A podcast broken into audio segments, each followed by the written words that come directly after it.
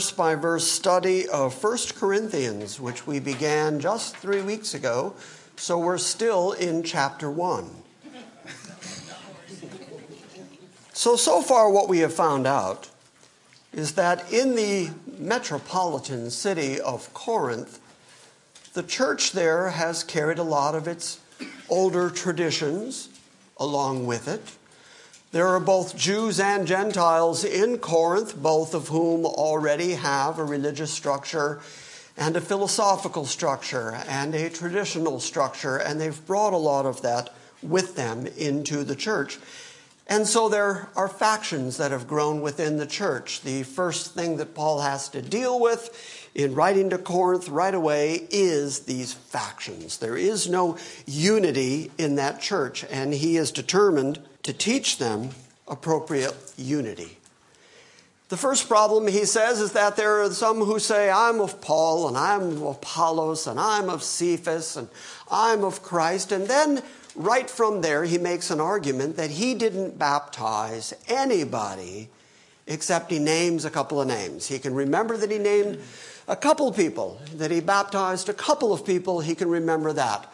But other than that, he, he didn't baptize anyone. So, considering the emphasis that Paul puts on baptism, it's possible that these factions, I'm of Apollos, I'm of Cephas, it's possible that those broke out based on who individuals were baptized by. So they would say, I was baptized by Cephas, so I'm of Cephas. I was baptized by Apollos, and so I'm of Apollos. So Paul could argue, you can't be of me because I didn't baptize anybody. So don't walk around saying you're of any man. You're all of Christ. You all share a common spirit of Christ, and you all occupy the same church that belongs to Jesus Christ, and therefore recognize that I didn't die for you. Paul didn't die for you. Paul didn't redeem you. Paul didn't sanctify you. Paul did nothing for you except point you to the one who actually can do those things. And so we emphasized that when we're preaching or praying or singing, that it all has to be to the glory of, to the advancement of Christ. If it's advancing any man, if it's holding up any person, that advancement of the person is a fruitless effort. I think we a couple weeks ago said Jamie. If Jamie died, that would be Jamie's death, but Jamie wouldn't help me. He wouldn't help you. He can't pay for your penalty, he can't pay for your sin. Only Christ could. And so we experimented with that theory and we took Jamie out back and we killed him. And so, no, no, none of that happened. He got better. He, got, he did get better. So that's as far as the argument has been so far by the time we reach verse 18. Now, granted, last week we covered some of the early portion of this next argument, but let me explain this argument to you because before we get too quick, to say, well, that was them. That was the church 2,000 years ago. That was the people in Corinth. There are still factions within the church today. Even within Reformed churches, there are groups that believe that they are the right group. There's a group that says, we've got our doctrine all straight. So we're being saved by the five points. And if you don't agree exactly with our five points, then you're not saved. You're not redeemed. You're, you're lost. On the opposite side, we have the people who say, well, it's grace, it's grace, grace, it's all grace. And those folks emphasize grace to the exclusion of the good works that Paul talks about. There are some people who say, well, your good works are the proof of the grace of God within you. You know that argument. John MacArthur got caught up in that argument. It was called the Lordship Salvation argument. And so within even Reformed camps, you have people who err on the side of it's all this, or it's all this, or it's all that. The difficult thing to do is to find the balance. When you look at the larger church world, it gets even more splintered, it gets even more scattered. If you think about the Roman Catholics, or you think about the Word of Faith Pentecostals, you think about the Lutheran Church, you think about all these different denominations, and they all believe they're right. That's why they do what they do. That's why they hold to the particular teaching that they hold to. The folks who hold to salvation by doctrine, they think they're right. The folks who hold to all grace with no works at all, they believe they're right. Otherwise, they wouldn't be doing it. The difficult thing to do is to see the whole balance of the Bible, to recognize everything that the Bible says. And the Bible says all of those things. It says, yes, grace, absolutely grace, completely grace, and you have to add your good works, which God foreordained that you would walk in. That's also true. There is a truth to the fact, James talks about it, that he will show you his faith by his good works. So there is a way to say that uh, good works are proof or evidence of the fact that you've been saved. And so the Lordship Salvation people have an argument to make. They've all got something, but they all exclude something. And I'll say again, the hard thing is to balance your theology over everything that the Bible says. Does it say grace? Yes. Does it say good works? Yes. Does it say God foreordains and predestines before the foundation of the world? Yes. But does it also say make your calling and election sure? Yes. And so all of these various aspects we have to uh, recognize, and really it's what Paul is arguing for here with the Corinthians. He's arguing you've been saved. He's arguing you've been redeemed. You've been sanctified. All of that has been done for you in Christ. In fact, if I shut up and get to the text, we, we will actually even see this morning that Paul says, in Christ we find all these things. We find the wisdom of God. We find our redemption. We find our justification. We find our sanctification all in Christ. But that having been established, he's able to say, now act like it. Now behave like that's true of you. So Paul always has this balance that is not in any way legalism. If you get the cart before the horse, it becomes legalism. If you say, do good works so that you can be saved, well, then you're teaching a legalistic message. But if you say you are saved, you are redeemed, you are blood bought, therefore knowing that about yourself, do good works, well, then you're preaching like Paul preached. If you've never been accused of antinomianism, do you know what that means? Antinomos, nomos, the word law. Antinomianism means lawless one. If you've never been accused of that, then you don't really yet understand the freedom that we have in Christ that Paul talked about. And yet, Paul would say, it's not that I'm without law, I'm under the law of Christ. So I'm not actually lawless, I'm just under a different law. So again, balance in everything. And that's what I'm shooting for. I'm trying to say everything that the Bible says, the whole counsel of God, the result of that being that our theology is a balanced theology. Now, Paul is going to address the question of God's choice. And he's going to say that God does choose, that he does elect. He does choose some people and he doesn't choose other people. And to really understand his argument, you have to understand how Roman society was structured. I am going to get to the text, trust me. Roman society was a two tiered society.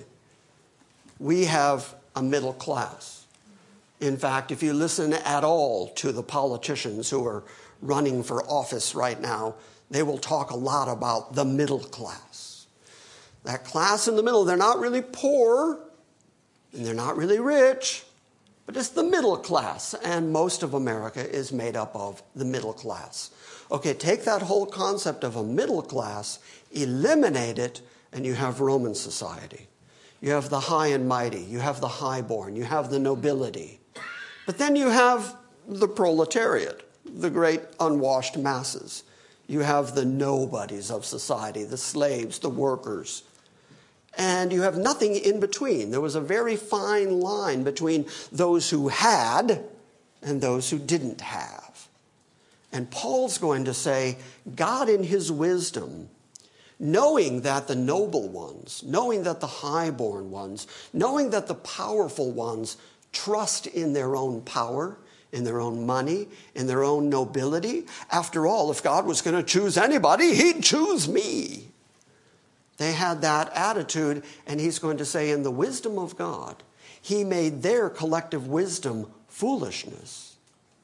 They think that what we're preaching is foolish, but through the foolishness of that preaching, some people are being saved, and the vast majority of the people being saved are the lower classes. And that God did that on purpose to confound the people in the upper classes. Now, at the end of the book of Romans, when Paul's saying hi to folks, he greets the people who are in the household of Caesar. I'm not saying that nobody who's rich and powerful and part of the nobility, that none of them are going to be saved, but the great mass of what made up the church were the people who were lower born, the people that other people would look down on, the people who had no intrinsic value, the sinners of the world. That's who God chose to confound the wisdom of the wise. Now we'll watch Paul say that. Let's start in verse 18. We are in 1 Corinthians chapter 1, verse 18. For the word of the cross is to those who are perishing foolishness, but to us who are being saved, it is the power of God. We talked about that last week the very fact that God divided all of humanity into two separate groups there's the saved group and the unsaved group. And the Word, the very preachment of the Word of God, was to those who were perishing foolishness. They couldn't understand it, they didn't get it. Have you ever tried to tell somebody about Christ? Have you ever tried to tell somebody about why you're a Christian and what you believe in the Bible? And you can look in their eyes and you can see that it's just, they just, they just don't see it. They don't get it. Well, the Bible says they wouldn't. The Bible says that the perishing won't understand it. But to us who are being saved, those of us who are in the process of being saved, we see the Word of God as being the power of God. Because when we hear the Word of God, it changes us, it instructs us, it converts us, it draws us. Sunday after Sunday, Wednesday after Wednesday, Tuesday nights, where the men's group is concerned. I said that for Micah's sake. Friday nights, we have a Bible study here that's for the teens. We have a women's group that meets. Why do people keep coming back here to hear the word? Because to us who are being saved, it is the very power of God. We remember what we used to be like. I remember what I used to be like. In fact, after the event that happened a couple months ago, my brother talked to me one day on the phone and he said, You're starting to become your old self again. Oh, exactly. I answered, I remember my old self. What are the options? Maybe an improved self. The only way that we're going to be an improved self is if the power of God that is found in this word reaches into our hearts and changes us, converts us, changes our desires, change the things that we love, and so we'll seek the things of God. So, two groups those who are unsaved, those who are, Paul calls them the perishing, those who are on their way to eternal judgment, to them, this is all foolishness. But to those who are being saved, this is the very power of God. For it is written, verse 19, for it is written, I will destroy the wisdom of the wise, and the cleverness of the clever I will set aside. Again, Isaiah 29 14. Isaiah already wrote that. Paul's quoting from his own scripture, and he's saying God said a long time ago that it is his intention from the very beginning to make sure that those people who think they're clever, those people who think they're wise, those people who think they've got it all figured out, you've heard them. You can see them any day on Facebook. You can find them on YouTube. You can find them all over the radio or TV. Those people who think, I've got it all figured out. Some of them are running for office even now. The, these people who think, I've got it all sorted out. Trust me, listen to me. It is God's intention to do things that are going to confound them, that are going to show that the wisdom of the wise isn't as wise as God. Most of you in this room should be able to quote it by now. Isaiah said, My ways are not your ways. My thoughts are not your thoughts. As high as the heavens are above the earth, so are my thoughts above your thoughts, and my ways above your ways. And that's true because if it were up to us, we'd go pick the high and mighty and the rich. I mean, if you're going to build a church, look for some financiers. If you're going to build a church and it's going to have political influence, bring in some powerful folks. If it were us, we would build our church completely different than Christ built his church. Here's how Paul puts it Where is the wise man? Where is the scribe? Where is the debater of this age? Has not God made foolish the wisdom of the world? I told you last week that Paul is talking about categories here. Where is the scribe? That's a Jewish man the Jewish scribes? Where is the debater? That's the Greeks who were so involved in philosophy and debate. Whether it's Jew or Gentile, where is the wisdom of this world? God is going to make sure that the wisdom of this world ends up counting for nothing so that He gets all the glory. And that makes sense to me because if you can figure Him out, if you have complete comprehension of this word, if you by thought can figure out God, then he's not God. And this is not God's word.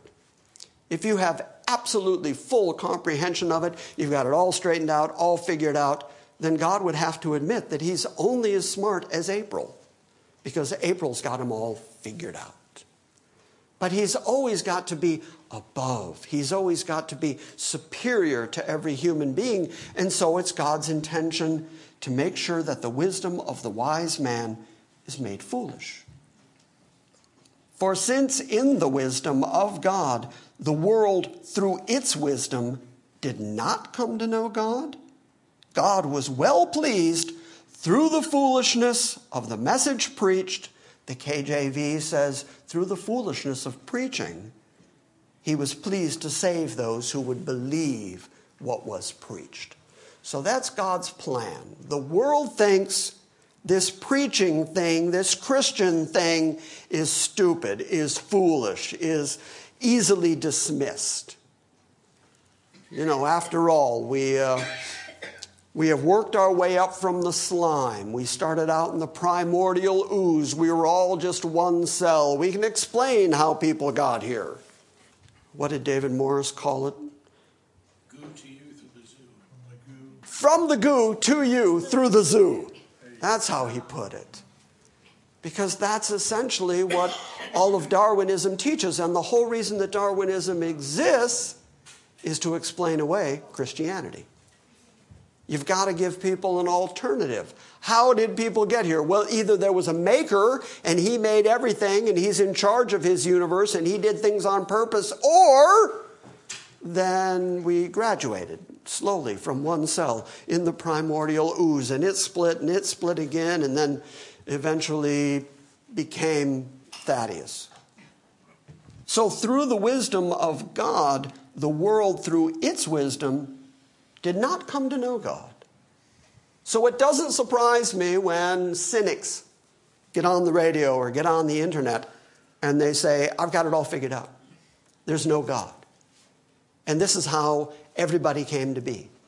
It's Darwinism. It's, It's the gradual evolution of more and more complex beings until it finally got to you. I've got it all straightened out. Well, it's God's intention from the beginning to make sure that the wisdom of the world does not ever figure him out. Through the wisdom of the world, they don't know him.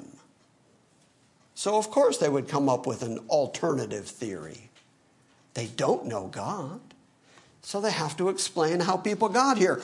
The wisdom of God was let's take what the world thinks is foolish, the preaching of Christ and Him crucified. Let's take that message that this smart, intelligent, cynical world thinks is foolishness. Let's take that foolishness and use it to save people. That's the wisdom of God. Let's take the way the world does things and make sure that the world, through its wisdom, never reaches God. Yes. What they mean for evil, God means for good, said a voice way in the back. In another state. Way. For since in the wisdom of God, the world through its wisdom did not come to know God, God was well pleased through the foolishness of the message preached to save those who believe. For indeed, the Jews asked for signs in order for them to believe, they have to see a sign. They have to see something. Show me a miracle. Show me something. Prove your God. And the Greeks search for wisdom. That's the word Sophia. We're going to see it a lot here. That S O P H prefix uh, has made its way into the English language in a lot of words sophistry or sophomore. And it has to do with wisdom. It can mean worldly wisdom, it can mean supernatural wisdom, it can mean heavenly wisdom. But if you know something and really understand it, then that's the wisdom, the Sophia. And so you've got the Jews looking for signs, you've got the Greeks looking for wisdom. Here's how it works out. Verse 23 But we preach Christ crucified to the Jews who are looking for signs. That's a stumbling block because they're waiting for something grand. They're waiting for something miraculous and wonderful. Do something that no man could ever do for us. And Jesus said, A wicked and an adulterous generation requires a sign to believe, and no sign will be given it except the sign of Jonah. The same way that Jonah was three days and three nights in the belly of a great fish, so will the Son of Man be three days, three nights in the heart of the earth. In other words, Jesus pointed at the cross. And he said, You're not going to get any sign except that I'm going to die. And that's a stumbling block for the Jews, especially given everything that they know from the Old Testament. Messiah is going to come, Messiah is going to establish his kingdom, Messiah is going to throw off the yoke of Rome, Messiah is going to do all that. Then he's on the planet. I'm Messiah. I'm going to do some works that no man can do but me. And then he died. Well, that's not what Messiah does. Messiah sets up a kingdom, and rules and reigns, and, and the Gentile nations are all going to flow to Jerusalem. That's what Messiah does. But this one who says he was Messiah came and died, and to the Jews, that's a stumbling block because when Jesus raised again, he only showed himself to particular people. He didn't stand in the middle of the town and say, Look, it's me. You killed me, I'm back, you can't ever kill me again. He didn't do that. He showed himself alive to particular people, proof yet again of God's election, God's exclusion of the unbelieving world. So the Jews ask for a sign, and we preach Christ. And to the Jews, that's a stumbling block. And to the Gentiles, to the wise ones who are looking for Sophia, the preaching of Jesus is nothing but foolishness. And that exists to this very day. To this very day, you can find people saying, Christianity? That's just silly. That's a crutch. So, this, in the wisdom of God, is how we did it. But to those who are the called, look at that use of the particular article. They who are the called. Remember what Paul wrote in Romans 8. He said that whom God foreknew.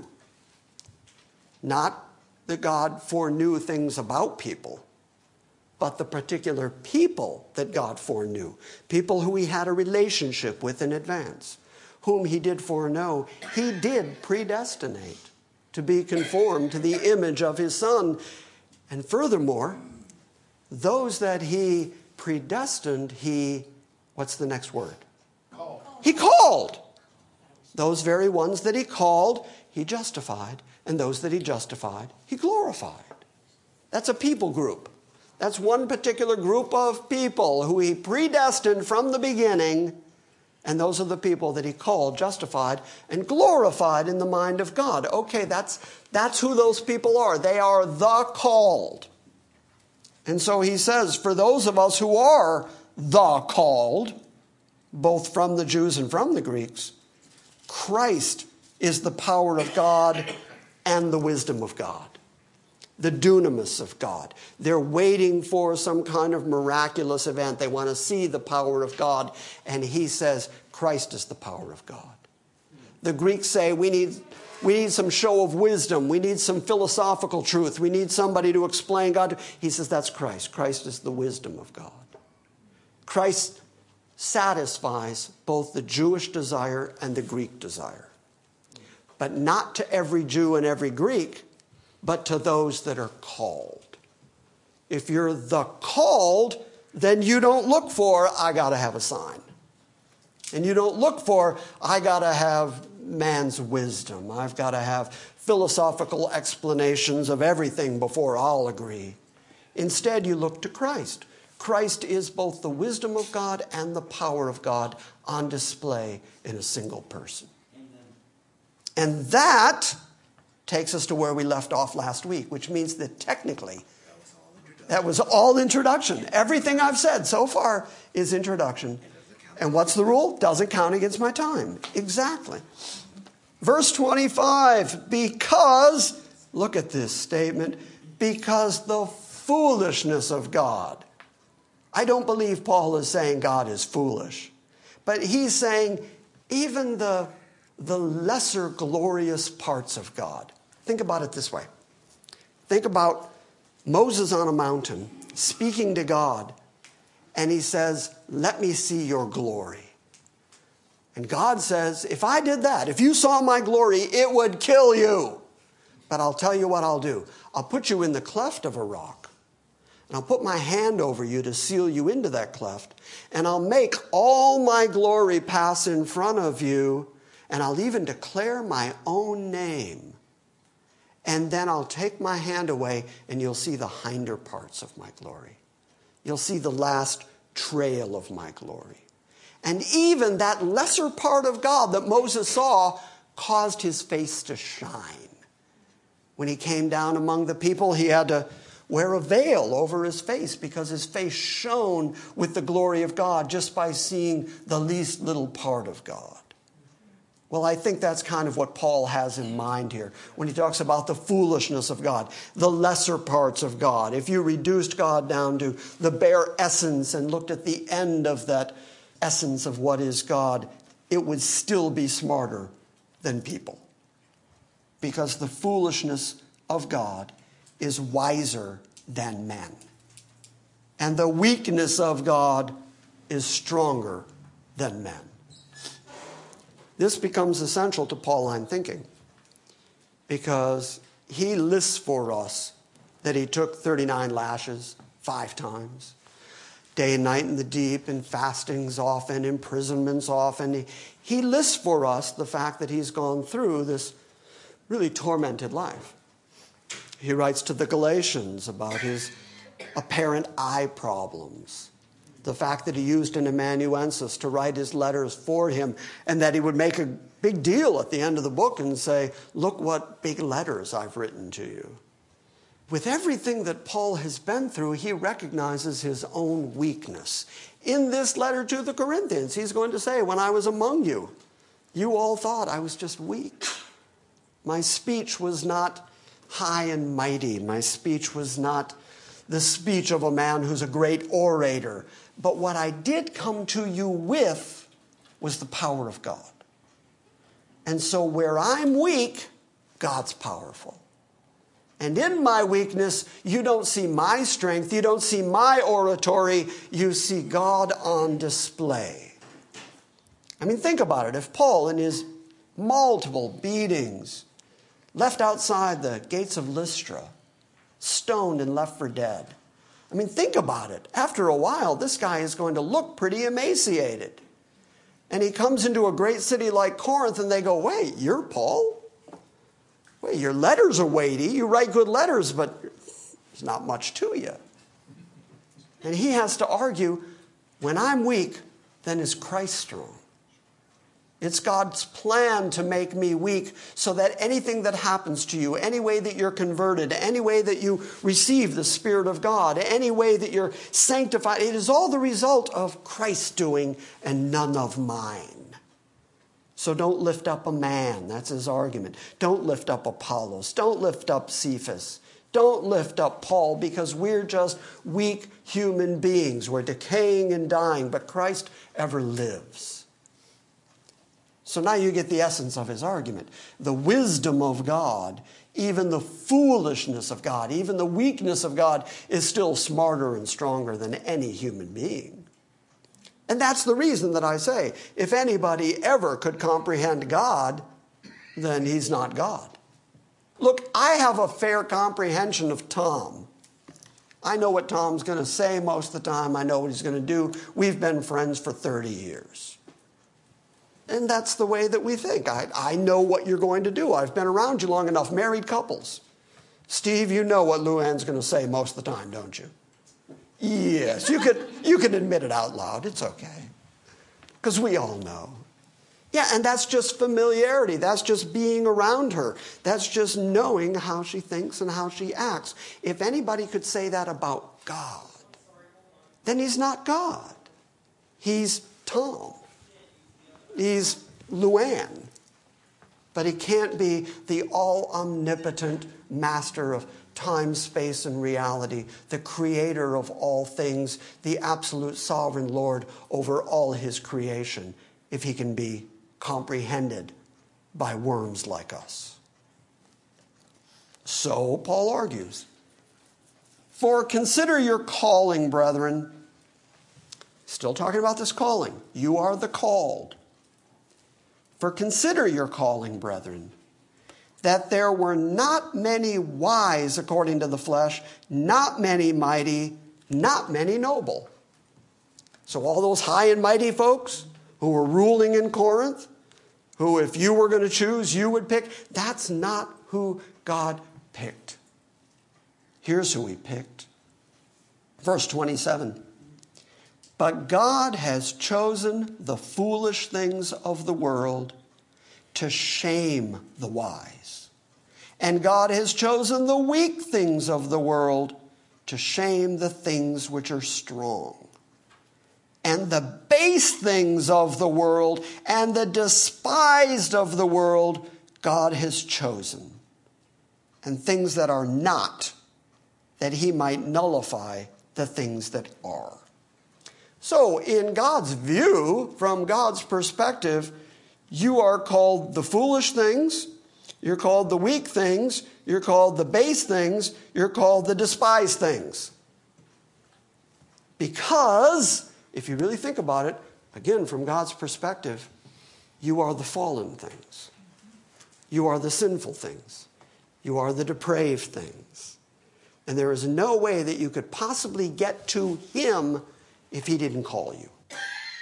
If He didn't choose you. Notice the word choice right in here that God chose the debased things of the world. Now, by the way, that once again shows you sovereign election. I said at the beginning, a half hour ago, that God divided all of humanity into two camps. There was the saved, there was the redeemed, there was the blood bought, and there were those who were perishing. And this is determined by God. According to Pauline theology, it is God who chose the base things of this world. It is God who chose the lower things of this world. For what reason? To confound the wise things. Those folks who say, There's no God, and I know there's no God because I'm smart. And I've got it all figured out. I know how the world works. I'm a scientist. I've, I've done all the work on the genetic code, and I can say with confidence that there is no God. And God says, I'm going to choose the people who aren't as smart as you so that when it comes time for judgment, I will confound you. You're going to stand there and go, no, wait, wait, wait, wait. I'm the smart one. I'm the good one. I'm the rich one. I'm the. And you picked Leon? I, am sorry, I used you as an example of the debased things of the world. And Leon's going to stand there because God, on purpose, is going to confound the wisdom of the wise. Yes, dear. There's a certain amount of irony to it all because if you do ask an atheist, well, what if there is a God? You know, what if you try? And I just spoke with one recently. The most common response is, I'm, he'd probably me. I mean, it's, I'm not a bad person. So if, if, you know, if there is a God, I'll be okay. He'll save me. I'm, Yeah. I'm all right. Yeah. Because I'm me. I'm safe in my denial of all things godly because if there is a God, dig me. Yeah, He would save me. Me. There are plenty of people who think like that. By the way, I need to explain to you folks over here. That's my daughter, which is why I said yes, dear. I, I don't just call people dear, but like I would never call Jean Tu dear. That's just not. The point that Megan's making, I'll get right to you, Conrad. The point that Megan's making, that is a very good point, is that people just generally think that they're okay. I'm pretty good. I don't kill. I don't commit adultery. I, I don't lie much. I don't, I'm just, I'm pretty good. I mean, after all, as long as the world includes Hitler, and as long as the world includes terrible people, I, by comparison, I'm pretty good. So they assume that when the time comes, that God will look at them and say, pretty good. But what's wrong with their theology is that they think God saves the good people. And the Bible doesn't say God saves the good people. It says God calls the weak things of the world, the debased things of the world. Jesus saves sinners. And if you can see in yourself that you're a sinner, then there's a good likelihood that Jesus is out to save you. But as long as you take that attitude of, I'm pretty good, well, then God is just waiting, giving you every day that you wake up and, and you're breathing and you're not in hell. He's just being merciful to you because judgment abides on you. You had your hand up. I think that uh, we're, we're referred to as the offscouring, the crud off the pot. That's pretty low. Yeah, I think David's uh, reference to the fact that we're worms, and the word he uses is maggots, Yep, which live off dead things. I mean, that's pretty descriptive of human beings. But if, if dear over here, if, if my daughter were to reply to that atheist and say, What do you mean you're good? You're just a maggot. They'd be offended by that. Oh, that would offend them so badly. We all embrace it. We're like, maggot? Yeah, you got it. maggot. Yeah. And then people, because they're people, get lifted up in pride and go, I'm a better maggot than you. I'm chief maggot. Where the maggot pile is concerned, I'm right on top. God has chosen the foolish things of the world to shame the wise. And God has chosen the weak things of the world to shame the things which are strong. And He has chosen the base things of the world and the despised God has chosen. And the things that are not, that He might nullify the things that are.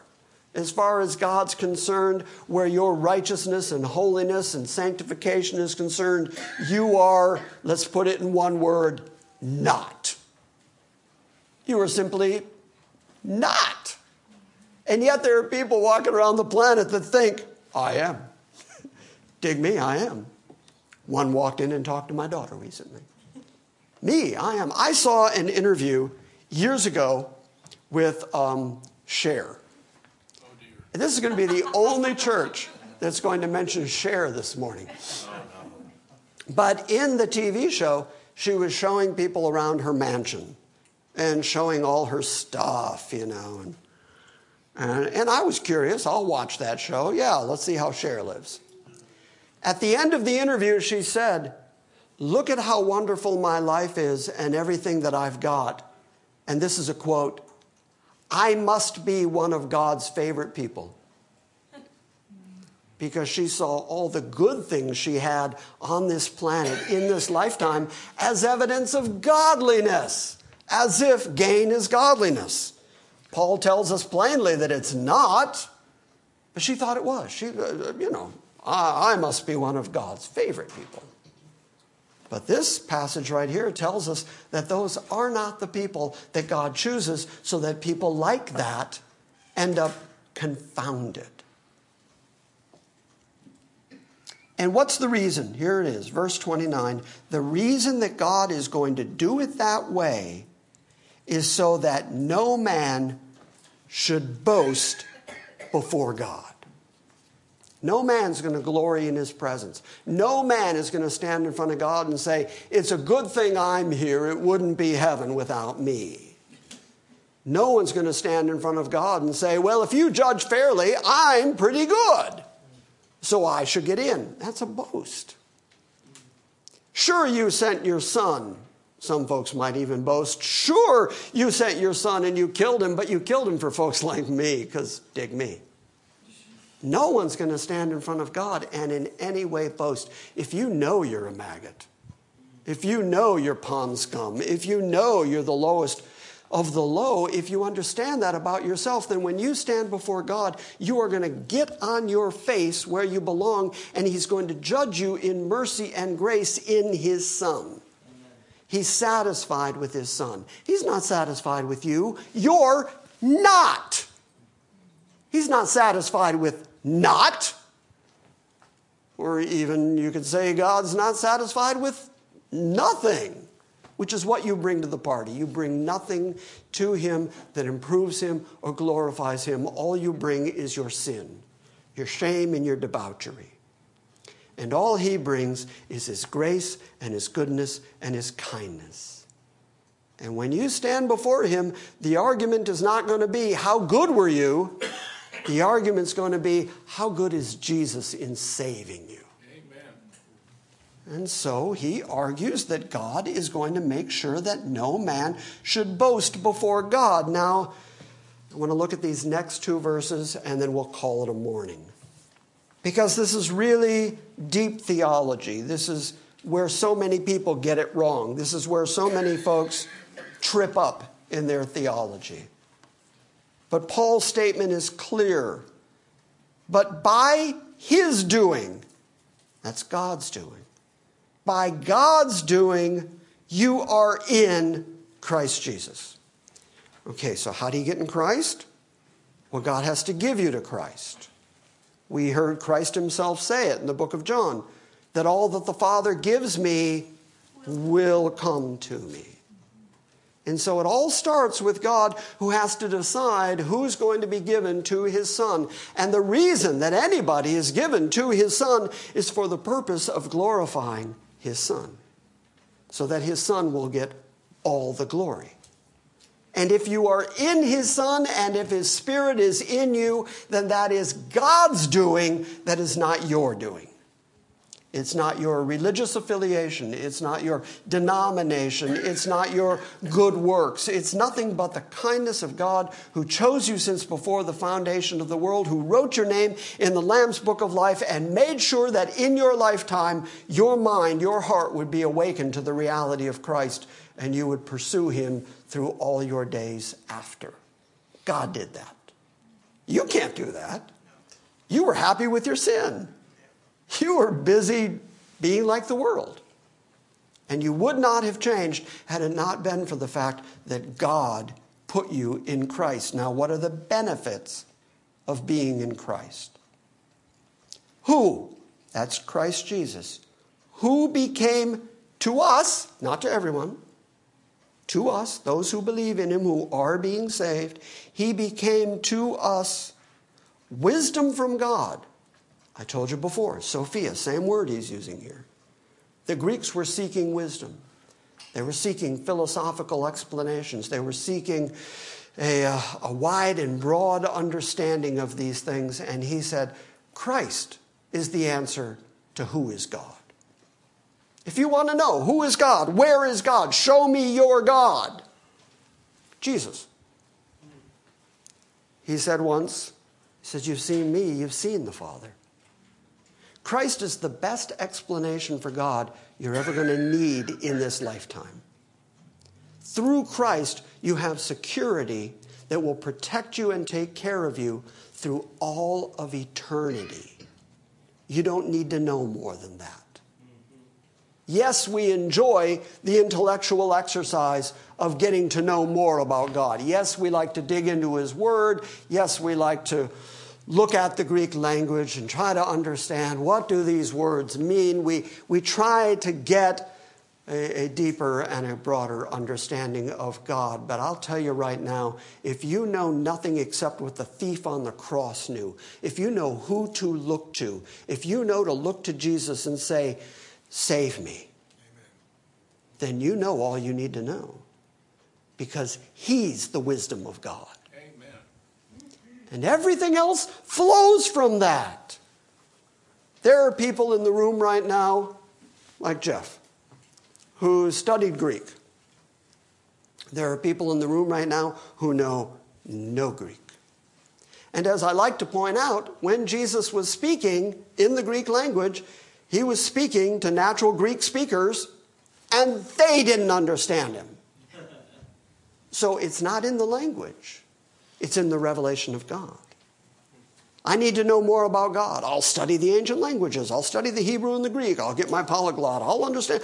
Uh, fine, great. I like that. I think it's good. You should be smart about your Christianity. But you know what? That won't save you. Jesus, the wisdom of God, that saves you. Now look at everything that He is beyond the wisdom of God. He has become to us, to the called, He has become righteousness. Jesus, when he was on the planet, told the Pharisees, well, no, told the crowd. He said, unless your personal righteousness exceeds that of the scribes and the Pharisees, you will in no wise see the kingdom of God. And the Pharisees are the ones who were trying. The Pharisees were trying to keep the law. They were trying to establish their own righteousness through their own good works. And Jesus said, unless your good works, unless your righteousness exceeds the scribes and the Pharisees, which means they're not good enough and you're not good enough. Nobody's good enough. Where do we find our righteousness? In Jesus dikaiosune for you Greek speakers.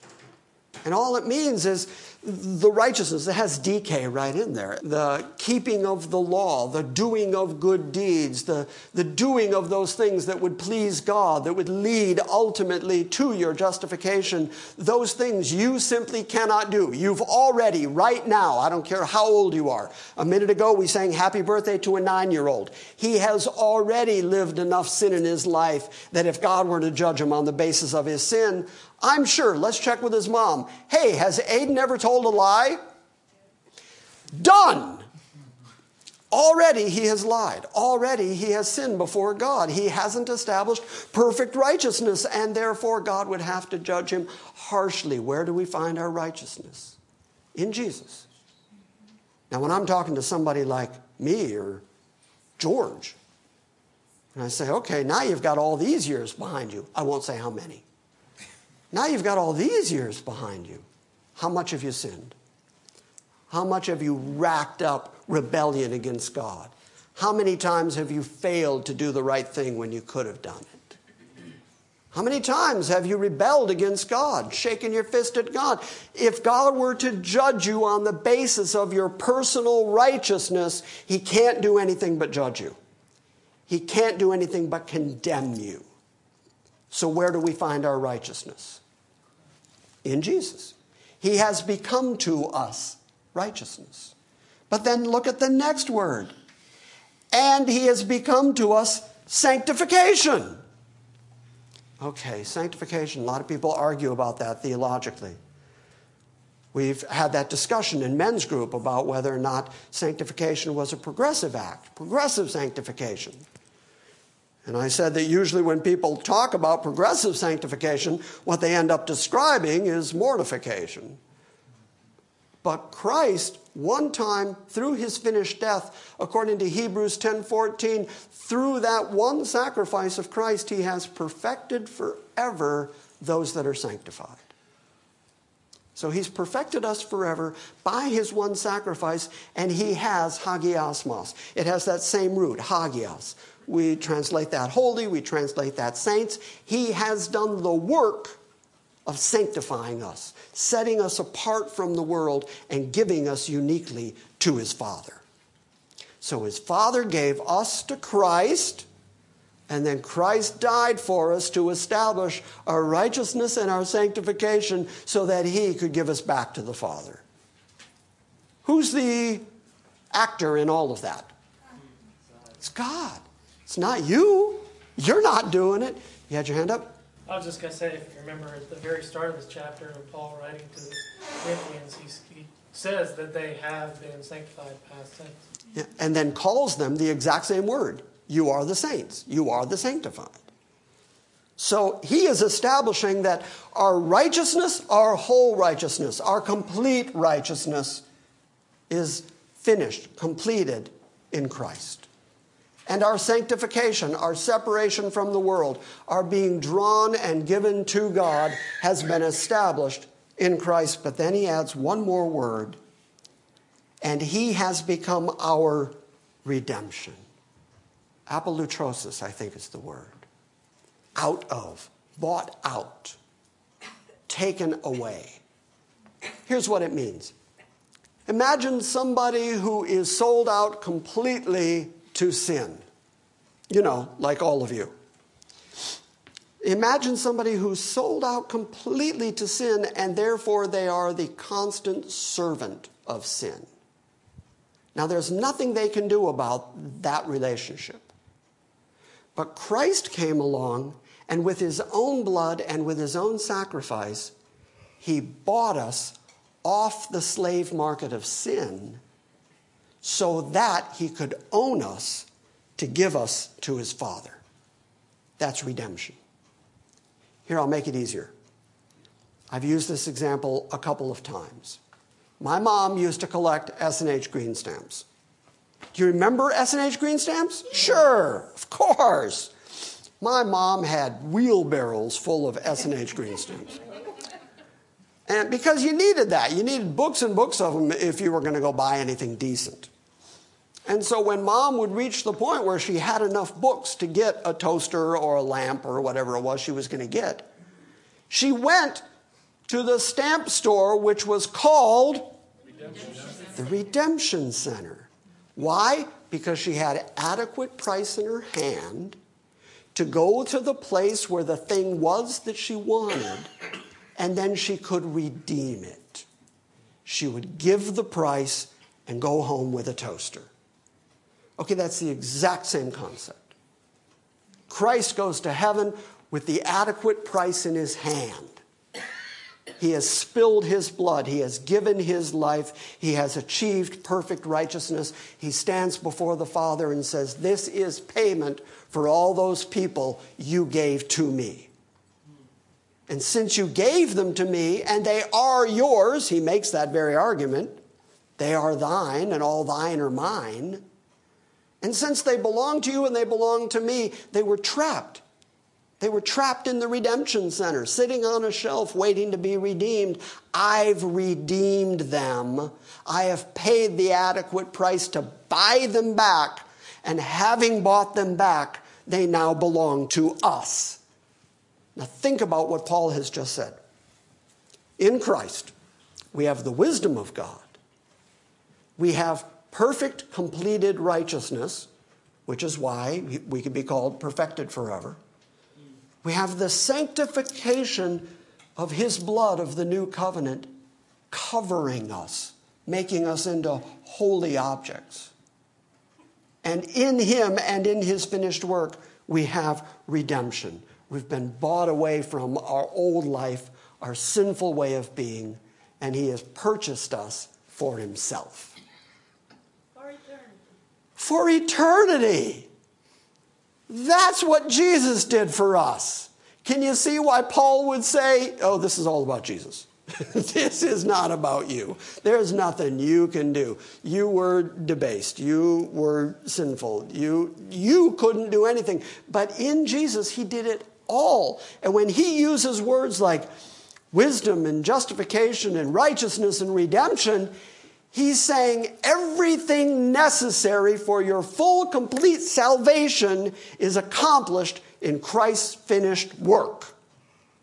And that's why you keep going back to the cross. That's why you keep going back to Jesus. That's why when you sin, that's why when you rebel, that's why when you fall, you run back to Jesus. Because he's already taken care of it. He's already died for that. He already knew you were going to be like this. He knew you from before the foundation of the world, whom he foreknew, he did predestinate. He knew you were going to be like that. But then Paul will argue well, then, knowing all that about ourselves, should we sin all the more so that this grace can abound? And his answer is no. Since you know all that about yourself, be better. Do better do good works that God has foreordained that you would walk in them. Don't be like the world. Be like those people who belong to Christ. Trying to think of a recent example. I walked into a store the other day. Here's a good example. I walked into a store the other day, and because my hand still occasionally does its own thing, because my hand will occasionally decide just to freak out. I grabbed something, I held on to something, and I was putting it in my cart and it slipped. Maybe that's a result of what happened a few months ago. Maybe it's just my age. We don't know. And so it slipped and it fell. And a kid picked it up for me. Now, maybe he just took pity on me because I'm an old guy. Maybe he said, Oh, old man dropped something. I better get that. Maybe he was just being polite. Maybe he was just being good. But you know what happened to me immediately? I liked him. I liked him instantly because he helped me. And I said, Thank you to him. And I said to his mother, What a great kid. That he would stop while coming down the aisle, he'd stop and do that for me. What a great kid. I liked him. And that was for a kid who picked up a box of cereal. What did Jesus do for you? What did he accomplish for you? What did he do on your behalf when he died? All I'm saying is say thank you. Say thank you, thank you, thank you. Praise Him, worship Him, give Him all the glory. Be aware that He is constantly, through the Holy Spirit, constantly with you, regardless of your circumstances, regardless of what you encounter in this life. He is always right there with you, a ready and a willing comfort. Through all the troubles and the trials of this life, He, the one who knew you, the one who saved you, the one who redeemed you, the one who justified you, the one who made you righteous, that's your friend. That's somebody I like. That's somebody I can't stop liking. Last verse. So, by his doing, by God's doing, you are in Christ Jesus, who became to us wisdom from God in righteousness and sanctification and redemption. That, this is why, this is why he became everything and you are not that's why you became nothing and he became everything. That just as it is written, let him who boasts boast in the Lord. That's why he did everything. Not so that you could stand up and go, me. It's all about me. It's so that no matter what you're talking about, what part of life you're talking about, what phase of life you're in, no matter if you're doing well or whether you're sick or whether you're troubled or whether you have financial problems or whether, no matter what, when it comes time to boast, Don't boast about yourself because you are not. You got nothing, not a zero, goose egg. You're nothing, and He did everything required for your full and complete eternal salvation. Therefore, when you boast, boast about Him. And that's what we're called to do as Christians to talk about Him, to bring people to Him. I got nothing I can give you that'll help you. Nothing. I got nothing that'll help me. Nothing. But I can point you to the one who does. I can point you to Christ, and in Him is everything you need to stand before God, eternally justified and accepted and beloved. And I can't tell you better news than that. He saved you to make you a companion of Christ, to be his bride, to rule and reign with Jesus. You're being promoted. You're being promoted. Think about what you just said. I mean, the, the distance is so huge. You're talking about things. I see you shaking your head. Yeah. Joni's back there going, wow. Yeah, because we're taking things that are not, things that are worms, and advancing them all the way to ruling and reigning with Christ. The, the distance between those two things is unfathomable. But that's what he's going to do for us. And we're so sinful, our flesh is so sinful that at some point this week you'll forget that. At some point this week you'll forget what Christ has done for you. And you'll get mad and stomp and fume and carry on. And He's done all that for you. You're fine you're safe. Somebody look up Luke 18 14. I've got a note here on Luke 18 14. I think this is where Jesus says the exact same thing. Jesus says what Paul just said you cannot boast before God. And in fact, this actually comes from Jeremiah, Jeremiah 9. Paul is quoting the Old Testament, what we would call the Old Testament to him is just the scripture. He's quoting that the prophets of Israel have already said, Do not boast. Don't become boastful. This is all God. And then Paul says it and Jesus said it. You got that? Yes. Read it for us. For everyone who exalts himself will be humbled, but the one who humbles himself will be exalted. Everyone who exalts himself is going to be laid low. And everyone who humbles himself before God will be exalted. So, this is the wisdom of God. This is the way God works. That's the magnificent intellect, the unfathomable wisdom of God, that He does everything exactly opposite the way we would think or the way we would do it. But in the end, all the glory, all the credit, all the praise is going to go to His Son. And that's what He's planned from the beginning. So, right now, if you know His Son, right now, if you're in Christ, right now, if you're a believer in God, you are part of the great eternal divine plan. And it's working out exactly the way He determined it's going to work out. Got it? Yes. Got it. All right, questions? I think we got them as we were going, but we're good? Good. Say goodbye to the internet congregation. Bye.